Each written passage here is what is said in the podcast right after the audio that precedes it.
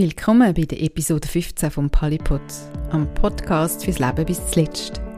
Im Polypod reden wir über Palliativcare und das Leben, wo auch mit einer unheilbaren Erkrankung möglich ist, dank Palliativcare. Ich bin Gabriela Meissner. Bevor ich meinen Gast von dieser Episode vorstelle und ins Gespräch einsteige, eine wichtige Info. Ab sofort kann man den Polypod unterstützen. Auf der Webseite onda-productions.ch kann man anschauen, was für Möglichkeiten das es gibt. Onda Productions ist ein gemeinnütziger Verein. Er will dazu beitragen, dass wir offen über das Leben reden, mit allem, was dazugehört. Auch über Krankheit, Sterben, Tod und Trauer. Weil das Themen sind, die uns bewegen. Der Polypod ist eine Produktion von Onda Productions. Und jetzt aber wirklich zu dieser Episode und meinem heutigen Gast, der Palliativcare-Expertin Nelly Simon. Sie ist diplomierte Pflegefachfrau mit Spezialisierung in Palliativcare und hat 20 Jahre lang eine Palliativcare-Station geleitet. Seit gut acht Jahren ist sie selbstständig und wirkt in der Palliativcare in Sachen Bildung, Beratung und Projektleitung. Nelly Simon ist eine leidenschaftliche Verfechterin für Palliativcare und man lässt sich gern von ihrem Elan und ihrem Engagement anstecken. Wie fast immer reise ich mit meinem Tonequipment zu meinen Gästen und muss mich dann mit den räumlichen Gegebenheiten arrangieren. Mit der Nelly Simon habe ich mich in einem Alterszentrum getroffen, wo sie gerade eine Weiterbildung gegeben hat. Diesmal ist oben an uns eine Zügelaktion am Tun. Lassen Sie sich also nicht irritieren, wenn mal jemand einen Tisch über den Boden scharrt. Es geht halt lebendig zu in einem Alterszentrum. So, jetzt aber endgültig zum Gespräch. Nelly Simon, willkommen beim Polypod. Ich freue mich, dass du da bist. Ich mich auch, danke. Zuallererst möchte ich von dir eine Definition haben von Palliativcare. Palliativcare ist extra zugeschnitten auf Menschen, die leiden unter ihrer Situation eine unheilbare, fortschreitende, lebensbedrohliche Erkrankung zu sein, wo das Thema Sterben und Tod einfach da ist, obwohl das vielleicht noch Jahre weg ist. Aber gleich, es ist so, es beschäftigt und ist da.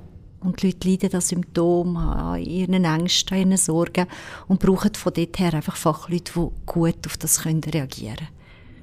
Mhm. Aber es gibt noch viel mehr zu sagen zu Palliativcare. ja, vielleicht kommen wir im Laufe des Gesprächs noch zu mehr Themen. Aber ja. ich habe dich natürlich das aus einem ganz bestimmten Grund gefragt.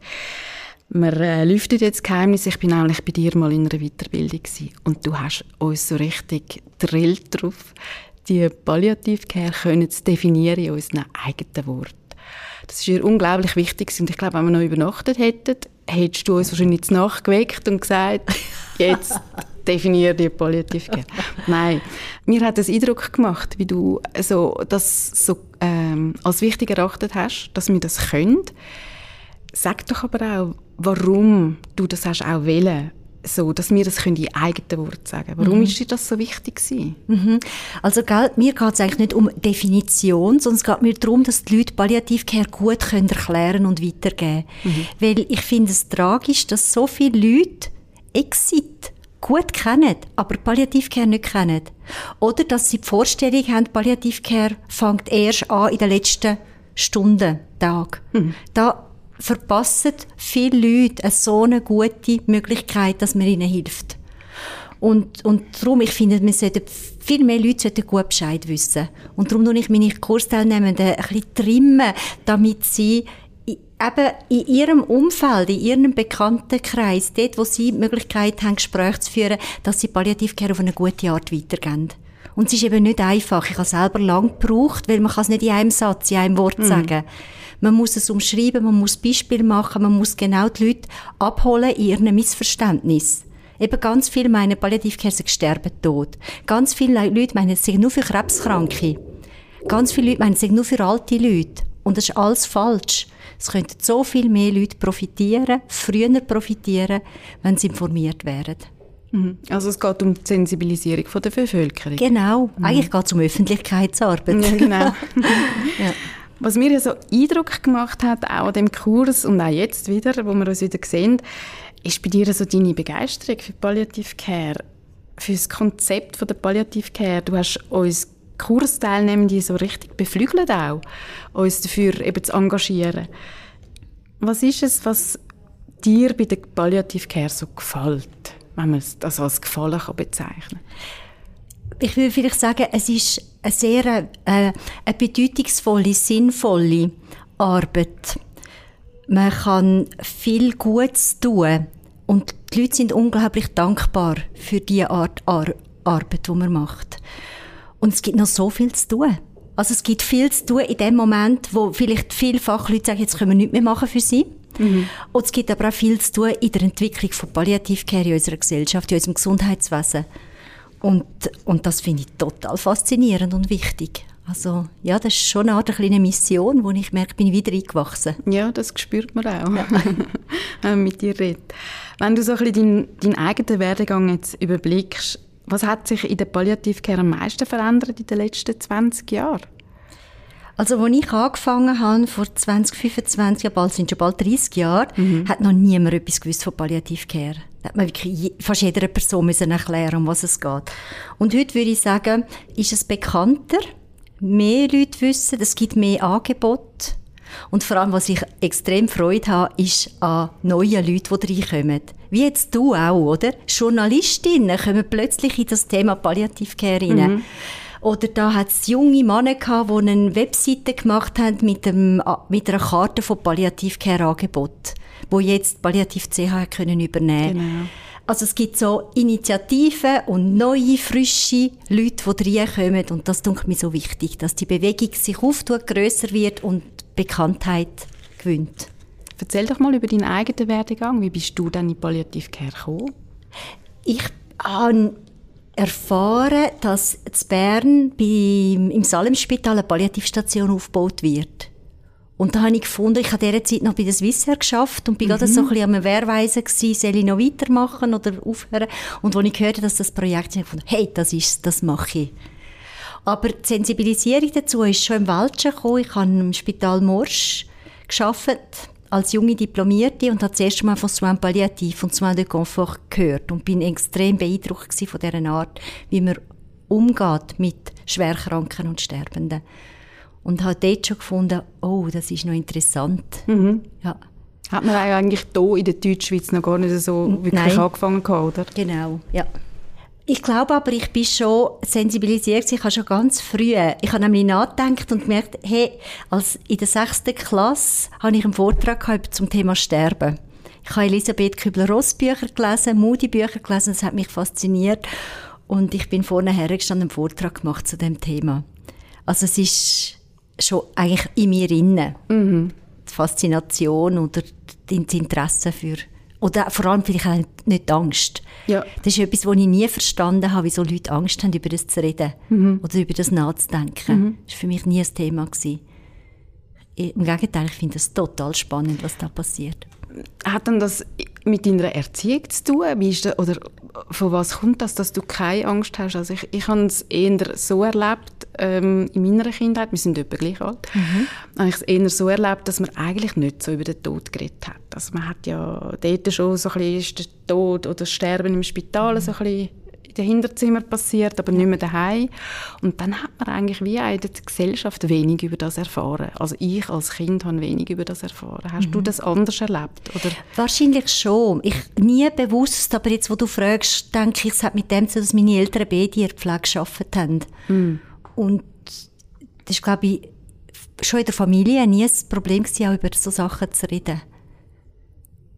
Aber nicht, dass jetzt meine Eltern da speziell viel darüber geredet hätten oder so, aber ich glaube, ich weiß nicht einmal, wie die reagierten, als ich gesagt habe, ich mache einen Vortrag oder ich lese jetzt die Bücher. Ich glaube, eher aufgeschlossen, interessiert. Ich weiß es nicht einmal mehr. Mhm. Ja. Mhm. Und dann, wie ist es weitergegangen am Saal im Spital? Ja, dann haben wir, äh, habe ich, bin ich dort hergekommen. Wir haben eigentlich drei Jahre Projektzeit gehabt und haben das aufgebaut, die, die Station. Und äh, ich habe dann eigentlich gedacht, dass ich mich weiterentwickle Richtung Berufsschullehrerin. Und dann ist die Anfrage für mich an mich gekommen, ob ich nicht die Stationleitung übernehmen würde. Weil das Problem gegeben hat und dann habe ich gefunden, uh, ich habe zwar Schiss, ich habe keine Ahnung, ob ich eine Führungsperson bin und das kann, aber mir ist die Abteilung unglaublich wichtig. Ich wollte, dass die auf jeden Fall überlebt. Ich finde die gut und ich tue da jetzt Wasser und probiere das. Und es war zwar herausfordernd schwierig, aber es hat geklappt. Und dann ist dann schon gleich die nächste Herausforderung gekommen, dass das Salemspital verkauft worden ist an die Hirslanden Holding und die Station rausgelöst worden ist im Salemspital und hat müssen selbstständig überleben. Und dann habe ich zuerst als Projektleiterin geholfen, dass wir über die Spitalliste gekommen sind, dass wir weiter Finanzen bekommen von den Versicherungen. Und dann habe ich die Betriebsleitung übernommen. Mhm. Und sie lebt immer noch. Ich habe gerade gestern eine gute Rückmeldung bekommen von einem Mann, der seine Frau auf dieser Station verloren hat. Und so was er erzählt hat, das hat mir im Herz gut da. Ich dachte, wow, so schön. Genau das, was mir wichtig ist, hat er erlebt. Das ist schön. Vor ja. sechs Jahren. Ja. Das ist einfach super. Es mhm. geht weiter. Ja. Seit 2016 bist du freiberuflich als Palliativexpertin unterwegs. Du bist Dozentin, du bist aber auch Projektleiterin, bist als Konzeptentwicklerin tätig. Was machst du da in diesen verschiedenen Sporten? Also es geht ja immer um Palliativcare. Von dort her äh, tut sich immer gegenseitig befruchten und, und ist so eine Gesamtentwicklung da. Ich gebe hauptsächlich Kurs. Ein Tag, drei Tage, also A1, fünf Tage, A2, zehn Tage, B1, so. Und die anderen Sachen sind mehr Nebentätigkeiten. Was ich jetzt noch angefangen habe, das finde ich ganz interessant, wenn ich mit Leuten Inhouse-Schulungen mache, nachher weitermache mit Fallbesprechungen, dass wir das Theorie und Praxis noch mehr zusammenbringen mhm. und so wirklich nützlich wird für ihre Bewohnerinnen und Bewohner oder für ihre Klienten, Klientinnen in der Spitex. Und so finde ich, das, das ist gut, das befruchtet sehr. Also du bist dann einfach wie noch länger dabei, ihr macht Fallbesprechungen, du gibst deine Expertise ein. Oder wie, wie läuft denn das genau ab? Also wir machen, wenn wir Fallbesprechungen machen, wir mit dem Palliative Care Modell arbeiten, dass wir äh, äh, eine Situation von einem Menschen probieren, möglichst umfassend, biopsychosozial, spirituell zu verstehen, aus dem heraus ableitet, was wir dann für Aufgaben haben also mit dem Sensmodell mhm. strukturieren, dass wir nichts vergessen. Und nachher schauen, wie gehen wir jetzt dran, um wirklich Verbesserungen herzubringen mit einem Lösungsprozess. Das heißt, wir tun eine Bewohnersituation vielleicht halbe Stunde, Stunde anschauen und dann tun wir eigentlich eine Art wie schon den Behandlungsplan vorbereiten, wo sie dann können übernehmen können. Mhm. Und dann schauen wir das nächste Mal wieder schauen, wie ist es weitergegangen, was ist gemacht worden, hat es etwas gebracht. Und so machen wir so eine Art wie eine laufende Entwicklung für sie. Und jetzt in einer Institution mache ich das mit Stationsleitungen und führenden Fach, Fachpflegeverantwortlichen und das ist total gut, weil die haben dann wirklich die Verantwortung, der Leid, machen etwas und da bringen wir ganz viel her. Mhm. Ich möchte mit dir, wenn ich dich schon da am Mikrofon habe und du bist ja so eine, ein wandelndes Lexikon in Sachen Palliativcare, möchte ich mit dir ein paar Begriffe klären. Zum Beispiel höre ich öppe Palliativcare sei eine Haltung. Was verstehst du darunter? Also Haltung ist für mich äh, eine innere Einstellung, die zu tun hat mit dem Wert, den man hat. Und Haltung ist ja innen unsichtbar, das kommt erst zum Ausdruck nachher im Verhalten. Weil im Gesundheitswesen ist sehr unterschiedliche Haltungen da, auch Wertvorstellungen, auch was ist Priorität. Wo tun wir Zeit und Geld investieren? Wie gehen wir mit Menschen um? Das ist sehr unterschiedlich. Und darum, wenn man Palliativcare macht, ist es wichtig, dass man es im Team klärt. Mhm. Was ist uns zusammen wichtig und eine Art Teamkultur entwickelt. Darum ist das wirklich auch ein Teil von der Ausbildung, wo, wo mir wichtig ist. Und für mich ist Palliativcare schon ganz wichtig, grundsätzlich Bereitschaft zu haben, die Arbeit zu machen. Bereitschaft zu haben, sich mit Leiden, Sterben, Tod, Trauer zu konfrontieren und auseinanderzusetzen. Menschen nicht sein in dieser Phase. Das ist eine Herausforderung, da sind nicht alle bereit dazu. Und, und wenn man das aber macht, dann, dann spürt man, dass aus dem heraus ganz viel Gutes wird. Und das tut die Haltung wieder stärken. Mhm. Das bringt mich gerade zu der nächsten Frage. Was muss denn aus deiner Sicht jemand mitbringen, der in der Palliative Care tätig sein Was könnte eher hinderlich sein? Was, was spricht dafür? Ich glaube, gerade das, was wir jetzt gerade besprochen haben, ich glaube, das hängt ganz fest zusammen. Also, wenn ich nicht die Haltung haben, von der Bereitschaft, die Arbeit zu machen, mir das Fachwissen anzueignen, äh, trainiert zu gehen, auch ins Wasser zu kumpen, auszuschwadern, aus dem muss zu lernen, dann kann ich eigentlich die Arbeit nicht machen. Ich muss auch Interesse haben, offen sein, wirklich das Interesse haben am anderen Menschen. Ich muss bereit sein, an der Kommunikation zu arbeiten. Kommunikation ist das A und das O in der Palliativcare. Wir machen ja nicht viel Hightech. Mhm. Wir machen nicht mit Instrumenten und Maschinen. Wir arbeiten mit Menschen und das geht immer über Empathie und, und Kommunikation, Informationen austauschen und so entwickeln wir etwas. Also das heißt, das muss ich bereit sein. Mhm mich auf das einlassen. Genau, Kommunikation einerseits natürlich mit den Patientinnen, aber ja. auch mit, im Team, oder? Genau, mhm. und mit den Angehörigen. Also wenn ich denke, auf der Palliativstation haben wir sicher 70, 80 Prozent der Zeit haben wir Gespräche geführt. Aber nicht einfach nur Gespräche. Es hat mal jemand gesagt, ja, da ist die Pflegerin noch und hat ein bisschen gesprächelt. Uh. Dann dachte ich, die hat jetzt aber auch gar nichts verstanden, oder? Die hat sicher nicht einfach nur gesprächelt. Die hat wesentliche Gespräche geführt. Aber es tönt vielleicht so ein bisschen, ist doch nicht so viel. Es hat einmal, einer Kollegin hat mir mal vorgeworfen, was tust du immer rumschnurren mit den, mit den Angehörigen. Mhm. Ja, die haben nicht verstanden, wie wichtig das, die Gespräche sind mit den Angehörigen. Wir haben so viel Zeit gebraucht für Gespräche mit den Angehörigen. Und jetzt heute im Kurs mit den Leuten, die ich heute unterrichtet habe, haben wir gerade äh, über das diskutiert, wie viel äh, haben wir einen Auftrag auch für die Angehörigen. Palliativcare sagt ganz klar ja. Aber ihr Abrechnungssystem sagt nein. Mhm. Sie können all die Gespräche mit den Angehörigen nicht abrechnen. Ja, wie macht man denn das, oder? Mhm. Da musst du Prioritäten setzen. Und das ist auch eine Kulturfrage, oder? Was ist uns wichtig? Wo, wo, für was tun wir Zeit und Geld investieren? Und wo sagen wir, ja, nein, das geht nicht? Und darum braucht es auf einer Palliativstation einen grösseren Stellenplan oder in einem Hospiz muss ein anderer Stellenplan sein.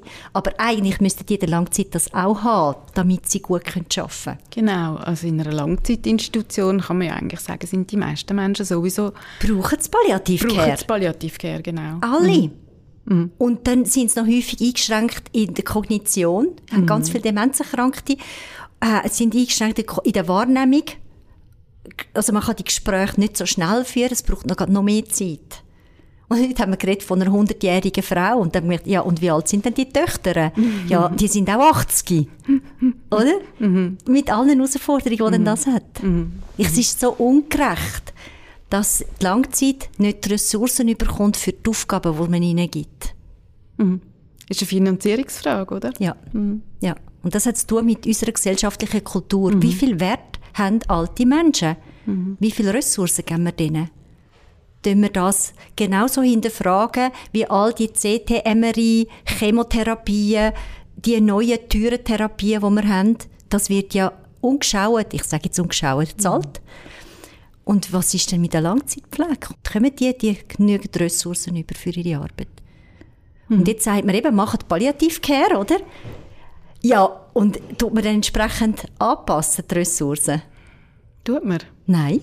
Nein, klar nicht.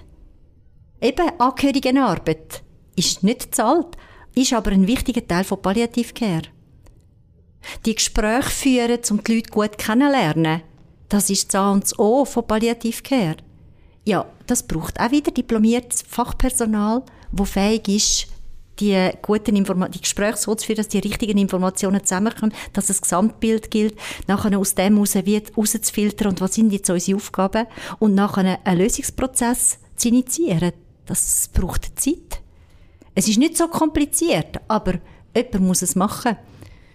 Und das, die haben ja kaum Zeit fürs Nötigste. Mhm. Mhm. Ja, riesige Problematik. Wirklich, ja. Gehen wir zum nächsten Begriff. Einer, wo man ganz, ganz viel gehört in der Palliativcare. Lebensqualität. Was ist das für dich? Ja, ich habe ich ha gestern einen Vortrag gehalten und dort habe ich plötzlich realisiert, wie wichtig das, das ist, dass wir jederzeit, auch jetzt schon, wenn so, also ich bin ja jetzt gesund und voll Elan und lebe, aber dass ich mir jetzt schon überlege, mit welchen kleinen Handlungen, dass ich mache, dass mein Leben gut ist und auch gut bleibt, auch gerade gesundheitlich. Und wie es Leute gibt, die relativ nachlässig und unbewusst Entscheidungen fällen, die ihnen schaden. Im Sinn, die Lebensqualität minimieren oder schlussendlich zu gesundheitlichen Folgen führen. Und das ist bei mir noch so Lebensqualität, oder? Bewusst und dankbar mit dem riesen Geschenk Leben umgehen. Mhm. Das bedeutet aber umgekehrt, dass ich als Person, die im Palliativcare-Bereich arbeitet, bewusst bin, dass Lebensqualität für jeden etwas anderes mhm. bedeutet. Mhm. Und ich auch immer ganz genau gehe fragen, er, versuche in Erfahrung zu bringen, was bedeutet jetzt für die Person Lebensqualität, ja. die da jetzt von mir betreut wird, ja. oder? Was, was gibst du dann deinen Kursteilnehmenden mit? Wie, wie, wie fragt man Lebensqualität ab? Meistens geht es besser, wenn man fragt, wegen dem Wohlbefinden. Also wenn man so fragt wie, wann ist es ihnen wohl? Was brauchen sie für ihr Wohlbefinden? Vor allem eben jetzt Langzeitpflege, Leute, die eingeschränkt sind, die pflegeabhängig sind. Fragen, was kann ich ihnen zu lieb tun? Was ist für sie wichtig? Wann, wann fühlen sie sich wohl? Was, was brauchen sie, damit sie sagen, das geht mir gut? Ich bin zufrieden. Ich bin dankbar. Vielleicht muss man es mehr noch ein bisschen so sagen, mhm. weil das Wort Lebensqualität tönt dann vielleicht ein bisschen unabstrakt und sehr hoch. Ja, genau. Aber es geht ja um das Hier und Jetzt. Genau. Mhm. Und das Wohlbefinden vor allem, mhm. jeden Moment, oder? Mhm. Wenn, sie, wenn sie in der Langzeitpflege sind wenn man in der Spitex schafft, ist es dann vielleicht noch mehr, ja, was, was brauchen sie für ihre Lebensgestaltung? Äh, ist, das, ist es ihnen wohl, so wie ihr Leben im Moment aussieht? Oder wo haben sie Einschränkungen, die für sie schwierig sind? Also so soll und ist abfragen. Mhm. Von der Vorstellung und von dem, was sie im Moment erleben. Das ist das, was wir brauchen, für nachher helfen können. Und dann kommt natürlich auch immer die Frage, ja, was ist denn, wenn wir sie nicht selber fragen können, mit den Demenzerkrankten? dann sage ich, das ist ganz wichtig, dass ihr enorm gut beobachtet und immer die Situationen, wo ihr merkt, dass jemandem wohl ist, dass jemand entspannt ist, dass vielleicht jemand lächelt oder ruhiger ist, dass er will schaut, was ist denn passiert? Was habt ihr gemacht? Wie war die Situation? Gewesen? Dass er euch wie einen Schlüsselbund schafft an möglichen Schlüssel, wo ihr in einer Situation, wo es dann vielleicht schwieriger ist, wieder könnt ziehen und sagen, ah, vielleicht könnte das funktionieren. Jetzt heute hat jemand erzählt von einer Frau, die so, äh, sie hat eine Fußmassage gemacht und hat gemerkt, dass der Fuß immer mehr zu ihr kommt, dass sie das richtig genießt und dass sie nachher so zusammengeschudert hat und so ein ah, mhm. von sich gegeben hat. Mhm. Und ich gesagt, hey, genau, das ist Wohlbefinden, oder? Das ist Entspannung. Ah, Fußmassage. Tönt das aufschreiben. Fußmassage hat funktioniert. In einer nächsten Situation, vielleicht funktioniert es nicht, aber es ist ein Schlüssel, den ihr immer wieder probieren könnt. Mhm. Und schaut, dass ihr im Team alle die Schlüssel kennt. Das, das merke ich immer bei den Fallbesprechungen, dass jemand eine super Idee hat und alle anderen wissen es nicht. Es ist nie aufgeschrieben. Und das ist so schade. Mhm. So schade. Mhm. Weil bei den Menschenkranken können wir nicht fragen. Dort sind wir angewiesen darauf, dass wir all die Schlüssel zusammentragen. Mhm. Das heißt auch, dass man eigentlich unglaublich aufmerksam muss sein und, und sich eben bewusst muss sein, das muss ich weiter kommunizieren in meinem Team. Ja, genau. Mhm. mhm. Ja, du sagst es gut, weiter kommunizieren. Das kann mündlich sein oder es kann schriftlich sein, indem ich es dokumentiere. Mhm. Aber dort ist Teamarbeit enorm wichtig und du kannst nicht jedes Mal wieder alles selber herausfinden mhm. Ja, wäre auch schade. Also dann macht man ja immer Try and Error. Also ja. dann braucht enorm Zeit. Mm. Ja, mm. Die haben wir nicht. Gehen wir zum nächsten Begriff. Symptomlinderung. Was bedeutet das in der Palliativcare? Sind das immer Schmerzen? Ah nein, das kann irgendein Leiden sein, körperlich, seelisch, sozial, spirituell. Und ich glaube, es ist enorm wichtig, dass man zuerst eben auch wieder Person als Ganzes biopsychosozial spirituell verstehen und sehen, wo leidet die Person. Und genau wie die Lebensqualität ist auch das Leiden sehr unterschiedlich. Es können Leute in einer ganz ähnlichen diagnostischen Situation sein, Alter, Einschränkungen, aber das unterschiedlich erleben, was unter was liegt jetzt wirklich. Das heißt, wir müssen sie wieder fragen oder eben wieder gut beobachten, wo könnte es Problem sein und nachher müssen wir einen Lösungsprozess machen. Also dort, wo wir wirklich merken, haben wir etwas, was nicht gut ist, das müssen wir verbessern, müssen wir mit Ziel und gezielten guten Massnahmen schauen, ob wir eine Besserung herbringen. Und immer evaluieren, damit wir wieder weitermachen können. Mhm. Selbstbestimmung ist auch so ein Wort, das man viel hört. Also mhm. Also selbstbestimmt können leben bis in der letzten Lebensphase, bis am Ende des Lebens. Wie kann man sie dann als Fachperson gewährleisten? Die Selbstbestimmung ist ja häufig, gerade eben, ich sage Langzeitinstitutionen, man ist in einem Alltag hinein, wo eigentlich ja fremdbestimmt ist, schon auch noch herausfordernd, oder? Dass man das einem Patienten oder einer Patientin kann ermöglichen kann. Mhm. Ja, das ist herausfordernd. Und jetzt kann ich eigentlich verknüpfen. Du hast mich vorhin wegen der Haltung gefragt. Auch da wieder ist natürlich die Haltung der Fachperson ganz wichtig. Ist, Selbstbesti ist mir Selbstbestimmung wichtig? Mir ist Selbstbestimmung unglaublich wichtig. Also setze ich mich auch eher ein, dass jemand anderes selbstbestimmt ist. Oder ist das wirklich, sehe ich das als eine Aufgabe, dass wir in unserem Team die Selbstbestimmung möglichst fördern erhalten? dann, dann wird das eher gemacht. Also es ist wieder zuerst Haltung. Und das Verhalten ist nachher, dass sich die Leute fragen, wie haben Sie früher, wie sind Sie vorgegangen, wenn es um Entscheidungen ist gegangen? Ist Ihnen wichtig, dass Sie selber bestimmen können? Es gibt Leute, die gerne abdelegieren. Die mhm. sagen, ich will nicht entscheiden, das soll meine Tochter machen. Oder der Herrgott in Weiss, der Doktor, der weiß schon, was richtig ist, oder? Wenn Sie glücklich sind mit dem, ist okay, oder? Aber wenn ich merke, ja, jemand, jemandem ist ganz wichtig Selbstbestimmung oder Selbstständigkeit. Heute ist eine Frau vorgestellt worden, wo die Selbstständigkeit so schwierig ist und sie wird immer unselbstständiger. Also wie zu schauen, wo kann man dann noch etwas ermöglichen als Selbstständigkeit? Wo müssen wir aufpassen, dass wir nicht schnell reingehen? Also da kommt so das Wort Pflege mit der Füße in der Säck. Also nebendran stehen und die Person selber machen lassen. Das ist etwas vom Schwierigsten für Pflegende. Aber dass man sieht, das ist so wichtig, weil es ihr ist so wichtig, dass sie da noch selbstständig kann sein oder sie haben beschrieben, ja, die Frau, wenn man sie mobilisiert, dann, dann tut sie überall greifen, wo sie selber heben. Ja, dann müssen wir doch irgendwie wie schauen bei der Mobilisation, dass wir ihr Gegenstände geben, die sicher sind, wo sie sich daran heben kann, wenn ihr das wichtig ist. So. Da muss man dann mit viel Fantasie wie schauen, wo können wir noch etwas überlassen und machen. Und manchmal sind es ja gar nicht so Sachen. Also die Frage, wenn ich einfach sage, hören Sie, ich gebe Ihnen ein T-Shirt, ist das gut? Und gebe es einfach. Oder ob ich drei T-Shirts nehme und hergehe und sage, können Sie auswählen, welches von diesen drei wettet Sie? Ist doch ganz anders. Das sind mhm. so kleine Sachen, wo man sich wie antrainieren kann. Genau. Wir haben sie eigentlich schon angesprochen. Zusammenarbeiten im Team ist wichtig aber auch mit den verschiedenen Disziplinen, also mit Ärztinnen, Ärzten, mit Seelsorgenden, mit Therapeutinnen und so weiter. Wie kann man das gewährleisten, dass das funktioniert? Oder wo siehst du vielleicht auch Stolpersteine? Mhm. Äh, ich möchte gerne noch kurz etwas sagen wegen dem Wort. Ich tue immer interprofessionell sagen, wenn ich mhm. meine, wir haben verschiedene Berufsgruppen. Weil eine Disziplin ist eine Fachrichtung und wenn Ärzte, verschiedene Ärzte miteinander reden, dann ist es eigentlich korrekt, wenn sie von Interdisziplinarität reden. Das ist aber viel einfacher, weil das sind alles Ärzte, haben alles Medizinstudium, die haben andere, die gleiche Art zum Denken.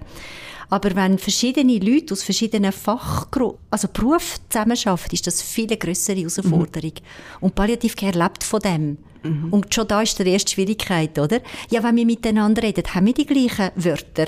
Verstehen wir einander schon von den Wörtern her, von der Art, wie wir miteinander kommunizieren? Oder einem Arzt kannst du nicht kommen und sagen, ich habe das Gefühl, die Frau hat Schmerzen. Mhm. Ja, der kommt gerade einen Bluthochdruck über. Er kann überhaupt nichts anfangen mit dieser Aussage. Was sagst du dann? Ja, du musst sagen, die Frau hat einen Schmerz, wo er ein Jahr gibt zwischen sieben und acht. Oder zehn. Das fährt ein. Dann merkt er, oh, das ist etwas nicht gut. Zehn. Dann muss ich etwas machen. Mhm. Mhm. Ja, das ist jetzt ein bisschen banal, aber... Ja, nein, wir müssen lernen, aufeinander eingehen, miteinander lernen reden, einander verstehen. Ich muss wie probieren, aus der Sicht von der anderen Person zu denken, um ihr gerecht zu werden meine Leute auf der Abteilung, die haben, die haben gelernt, Nelly kannst nicht kommen und von der Urgroßmutter anfangen zu erzählen. Nelly musst zuerst wie ein Mail betreff, um das geht's. Und nachher bringst du das Problem. Und nachher tust du noch die Erklärungen dazugeben. Mhm. Die Urgroßmutter am Schluss noch. Wenn dann noch die Urgroßmutter wirklich wichtig ist, dann bringst du sie noch. okay. ja. Gerade für die interprofessionelle Zusammenarbeit ist nämlich auch zuerst die Haltung wichtig. Also ist mir die Zusammenarbeit mit anderen wichtig? Tue ich die anderen Profession oder Vertreter der Profession als gleichwertig, als gleich wichtig erachten? Oder tue ich Leute abwerten? Also denke ich zum Beispiel, Putzfrau, die ist nicht so wichtig. Aber der Herr Doktor ist wichtig. So, sondern dass man sagt, wir sind alle gleich wichtig, wir arbeiten auf Augenhöhe miteinander, wir haben Wertschätzung. Wertschätzung ist mir immer ganz ein wichtiger Wert in der Zusammenarbeit. Die anderen Personen wertschätzen.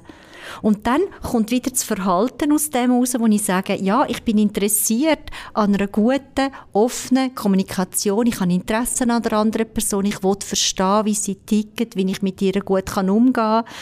Und äh, ich schaue für einen guten Informationsaustausch, sowohl mündlich wie schriftlich. Und dann funktioniert es nämlich schon ganz also viel besser. Dass es Konflikt gibt, Schwierigkeiten, das ist immer normal. Ist Man kann immer etwas genau. verbessern. Mhm. Ja. Mhm. Sag doch mal in dem Zusammenhang, wieso ist denn Putzfrau wichtig in der Palliative Care? Also es gibt ja Häuser, wo wirklich jeder Mitarbeitende, jede Mitarbeitende aus allen Professionen im Palliativcare schulen. Mhm. Warum ist dann Putzfrau wichtig? Es ist ja immer wieder eindrücklich was die Leute aus der Reinigung gewusst haben, was die für Gespräche geführt haben oder was vor allem Patienten, Patientinnen mit ihnen geredet haben. Also die haben manchmal Zeug erzählt, wo ich baff war, wo ich gemerkt habe, aha, mit denen redet es, mhm. wo sie vielleicht Sachen mit uns gar nicht geredet haben. Genau. Und die sind ja häufig so ein Momentli, vielleicht eine Viertelstunde, 20 Minuten im Zimmer. Das gibt eine gute Möglichkeit zum da und jeden Tag wieder das gibt Beziehung auch. Mhm. Und dann ist nochmal etwas Wichtiges. Auch das sind ja Menschen. Auch die sehen, wie es den Leuten geht. Auch die leiden, wenn es ihnen schlechter geht. Also wir haben einmal eine Putzfrau gehabt, die hat nicht mehr schlafen Die hat, ist aus einem Kriegsgebiet gekommen in die Schweiz, hat bei uns geputzt und hat unglaublich gelitten unter der Situation, dass so viele Leute bei uns gestorben sind. Und dort haben wir unbedingt müssen das wissen, um mit ihr zu reden und zu schauen, dass wir eine gute Lösung finden für sie. Etwas ganz Wichtiges in der Palliativcare, was mir auch so aufgefallen ist, ist der Einbezug der Angehörigen. Also die Angehörigen gehören immer zum System mit dazu. Wann gelingt der Einbezug und wo sind Stolperfallen? Ich glaube, der Einbezug gelingt, oder ist ganz wichtig, dass man es gerade von Anfang an deklariert und sagt, sie sind uns wichtig. Sie sind wichtig, weil sie können etwas beitragen, wo wir als Professionelle nicht können. Sie haben das Leben miteinander gehabt. Sie, haben, sie sind emotional nöch. Sie haben so viele Informationen. Sie wissen so viel. Sie sind eigentlich die Experten von dieser Situation. Darum, wir brauchen sie wir sind froh, wenn wir gut zusammenarbeiten können. Und wir wollen gerne so und so zusammenarbeiten. Und das ist gut, wenn man es von Anfang an sagt. Mhm. Viele sind es dann gerührt. Und, und manchmal haben sie sogar Augenwasser bekommen, weil sie gemerkt haben, das wünschte ich mir ja und das habe ich bis jetzt nicht erlebt. So.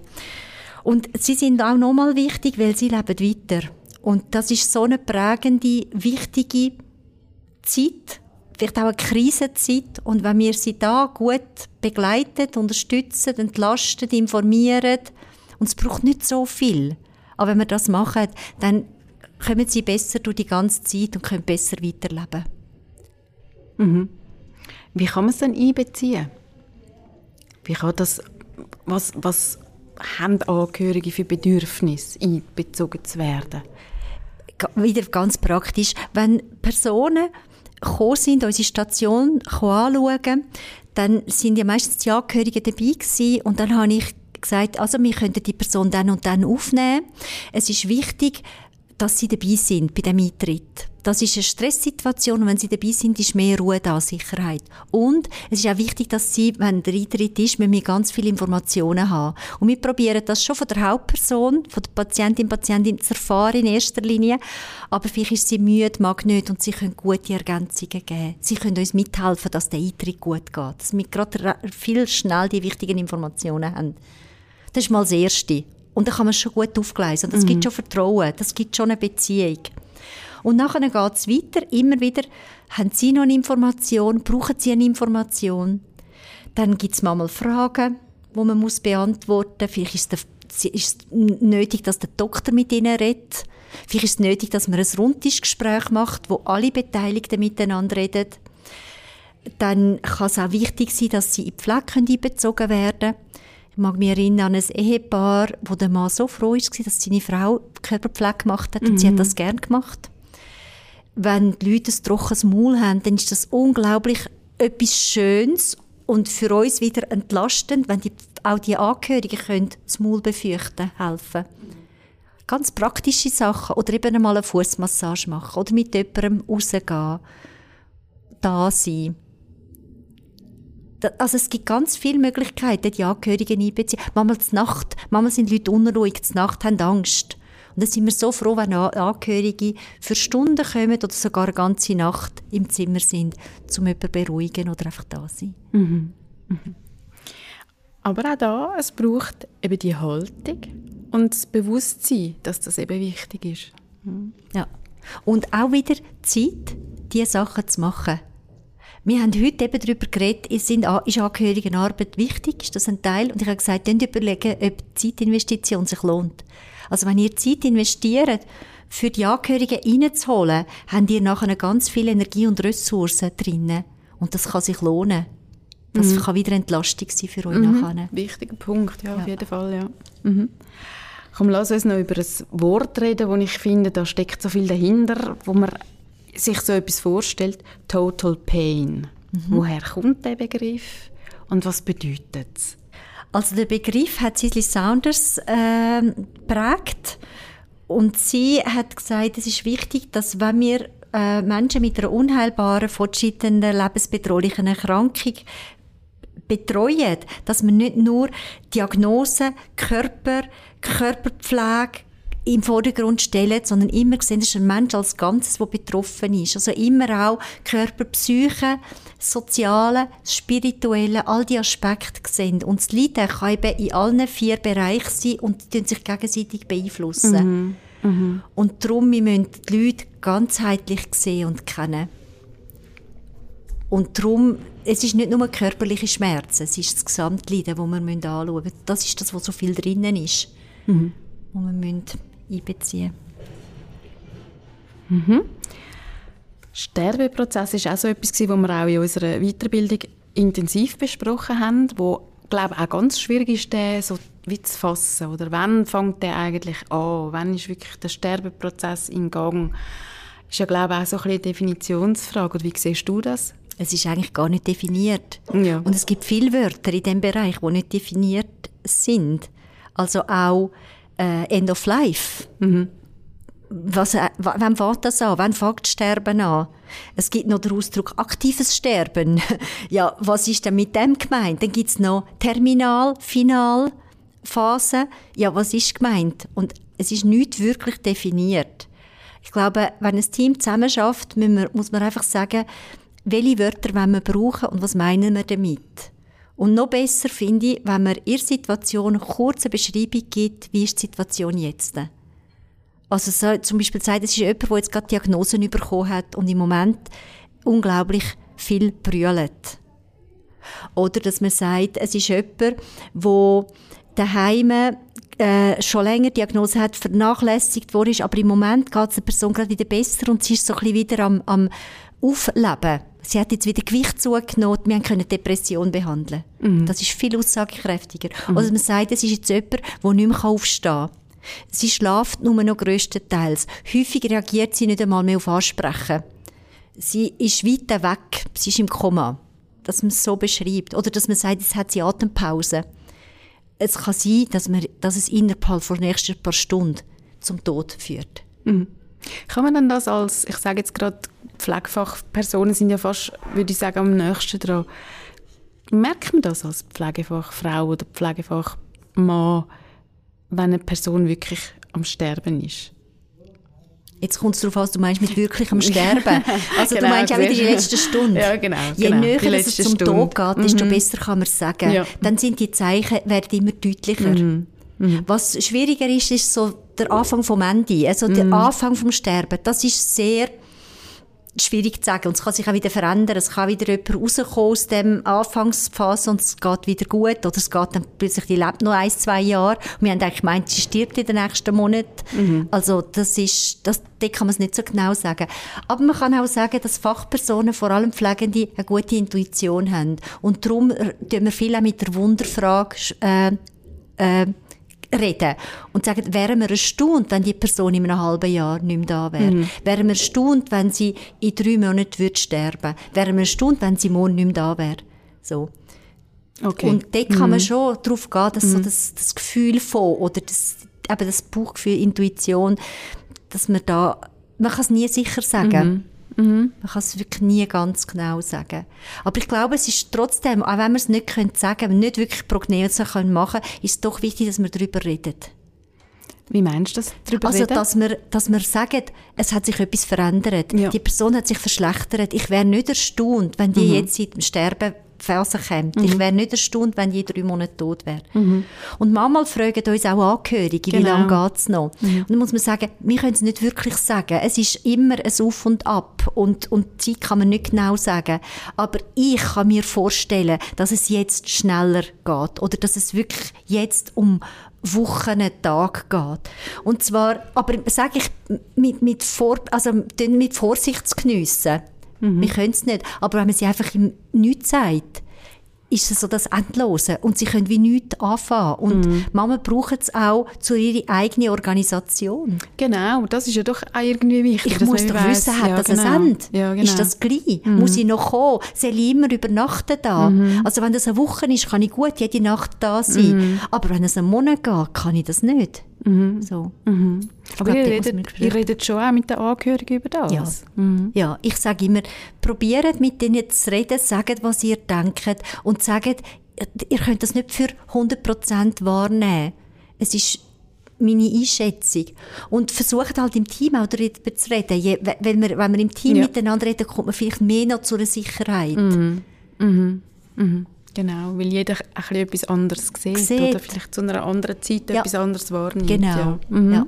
Also mhm. da kommt die Intuition von einer ganzen Gruppe zusammen und das kann sehr hilfreich sein. Mhm. Also hören wir jetzt auf mit diesen Begrifflichkeiten. Du schreibst auf deiner Webseite, dass dir die Förderung und die Weiterentwicklung von Palliative Care wichtig sind. Was braucht es aus deiner Sicht um Palliative Care weiterzubringen? Wir haben ja schon ein paar Themen angesprochen, auch zum Beispiel die Finanzierung.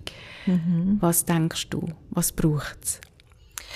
Ich glaube, ganz wichtig ist, dass viel mehr Leute wirklich verstehen, was das Potenzial ist von Palliative Care. Palliative Care könnte uns so viel bringen, auch für das ganze Gesundheitswesen. Wir haben so viele wichtige Erkenntnisse, Fähigkeiten entwickelt in den letzten Jahren, da könnten ganz viele Leute profitieren davon. Da meine ich Fachleute wie auch Betroffene und Angehörige. Und darum finde ich, man sollte unbedingt Palliativcare in eine grosse Versorgungsplanung, Gesundheitsplanung hinein, wo man auch schaut, dass die Finanzierung sichergestellt ist. Mhm. Und wirklich mal vorwärts machen mit der Hospiz. Es ist unhaltbar, dass wir die nationale Strategie haben, die ist 2015 oder 2016 fertig ja. Mhm. Und wir haben immer noch keine Finanzierung für die Hospiz und es gibt im Kanton Bern noch kein einziges Hospiz, der grosse Kanton.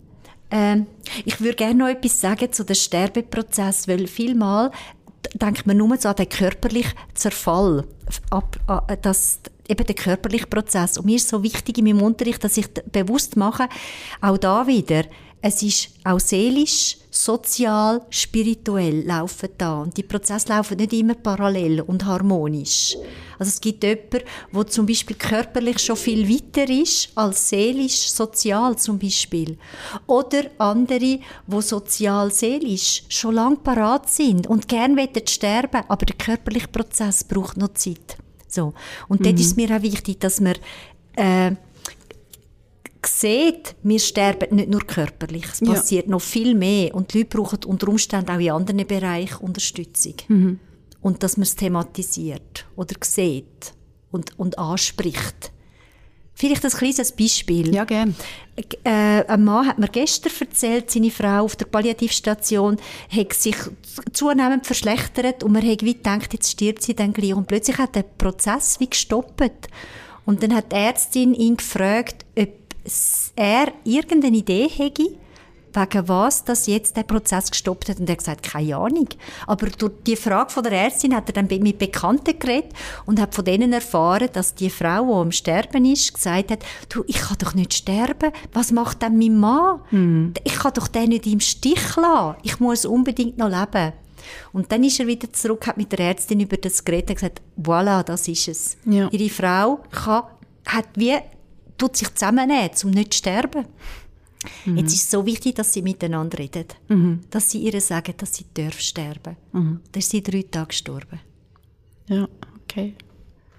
Also es war eine soziale Problematik vom Losladen, mhm. wo Kinder mhm. hat, dass sie körperlich mhm. können weiter sterben Ganz spannend, das habe ich noch gar nie so gehört. Mit, man muss auf verschiedenen Ebenen sterben, ja. ja. aber es leuchtet total ein. Ja. Gibt es dann auch Schönes beim Sterben? Auf jeden Fall.